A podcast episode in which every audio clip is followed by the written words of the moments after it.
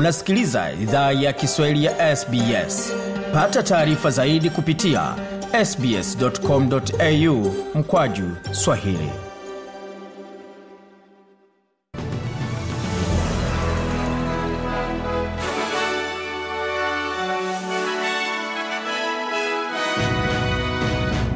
Jambo popote lipo na karibu katika makala idhaa ya Kiswahili ya SBS. Uko na migode migerano, tukuletea taarifa zilizotufikia hivi sasa, na huu hapa ni muktasari wake.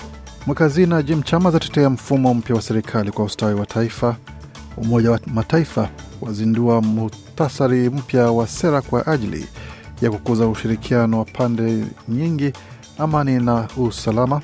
Zaidi waandamanaji mia tatu washikiliwa na polisi nchini Kenya. Katika michezo, siku ya pili ya kombe la dunia la FIFA katika mpira wa miguu wa wanawake yaanza kwa nchi kadhaa kushushiwa vichapo vya kihistoria. Hii hapa taarifa kamili ya habari. Mwakazina wa taifa Jim Chalmers ametetea mfumo mpya wa ustawi wa kitaifa wa serikali katika jibu kwa ukosoaji kuwa baadhi ya data inayotumiwa imepitwa na wakati. Mfumo huo unatambua mada tano za kufuatilia afya, usalama uendelevu, mshikamano na mafanikio ya Australia. Chalmers amesema mfumo huo ni sehemu ya hatua ya makusudi ya kuweka watu, maendeleo, haki na fursa katika msingi wa uchumi wa Australia. Ameongeza kuwa mfumo huo utaendelea kuboreshwa baada ya kupokewa maoni yanayoendelea kutoka jamii, utafiti mpya pamoja na data iliyoboreshwa. Meli za ujasusi za China zinatarajiwa kutazama kwa karibu mazoezi ya kijeshi karibu ya pwani ya Australia, wakati makumi ya maelfu ya wanajeshi wanajiandaa kwa michezo ya kivita. Inatarajiwa meli za jeshi la wanamaji wa China zitaelekea Australia wakati mazoezi hayo ya kijeshi yatakapokuwa yakiendelea. Zaidi ya wanajeshi elfu thelathini kutoka nchi kumi na tatu watashiriki katika mazoezi ambayo yamepewa jina la Talisman Sabre ambayo imeanza rasmi hii leo Ijumaa 21 Julai mjini Sydney. Brigadia Damon Hill ni mkurugenzi wa Talisman Sabre amesema meli hizo za China zitakuwa huru kuingia katika eneo la kipekee la kiuchumi la Australia. Na jeshi la polisi la New Zealand limeahidi kufanya uchunguzi wa kina kwa mazingira ya Matu Reid aliyefanya mashambulizi ya bunduki mjini Auckland ambako aliwaua wanaume wawili na kujeruhi watu wengine kumi katika sehemu ya ujenzi.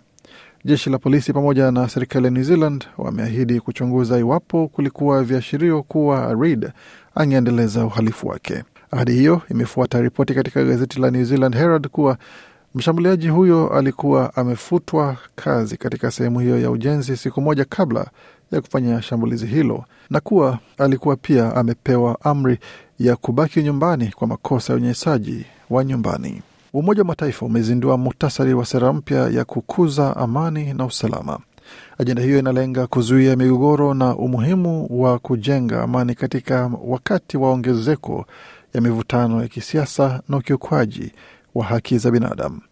Katibu mkuu wa Umoja wa Mataifa Antonio Guterres amesema mtasari huo wa sera unaweka wazi maoni yake kwa kuboresha juhudi za pande nyingi kwa amani na usalama kwa misingi ya sheria za kimataifa. Barani Afrika, watu wawili wameuawa jana na wengine zaidi ya mia tatu wamekamatwa na polisi wakati wa maandamano ya umma nchini Kenya yanayoongozwa na upinzani. Makabiliano kati ya polisi na waandamanaji ndiyo chanzo cha vifo hivyo kufuatia maandamano yaliyoitishwa na viongozi wa upinzani ambao wamedai kuwa maandamano hayo yataendelea. Shule za kutwa zimefunguliwa tena baada ya serikali kuhakiki hali ya usalama wa wanafunzi. Kwa upande wao, vinara wa upinzani wa Azimio la Umoja bado hawajaonekana hadharani, ila wanasisitiza maandamano yanaendelea. Wito wa kukaa kwenye meza ya mazungumzo bado unatolewa kuwarai kiongozi mkuu wa upinzani Raila Odinga na Rais William Ruto kufikia mwafaka. Katika taarifa za michezo, timu ya kinadada ya Marekani imeanzisha juhudi zake la kunyanyua taji la tatu mfululizo la kombe la dunia la wanawake kwa ushindi wa magoli tatu dhidi ya Vietnam.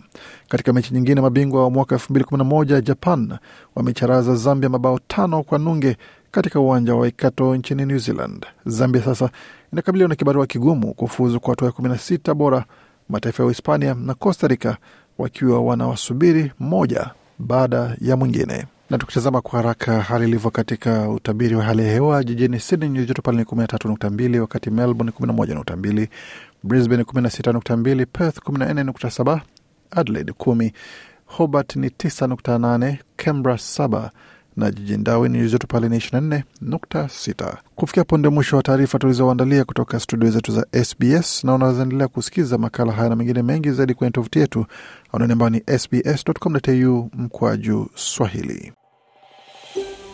Je, unataka kusikiliza taarifa zingine kama hizi? Sikiliza zilizorekodiwa kwenye Apple, Google, Spotify au popote pale unapozipata.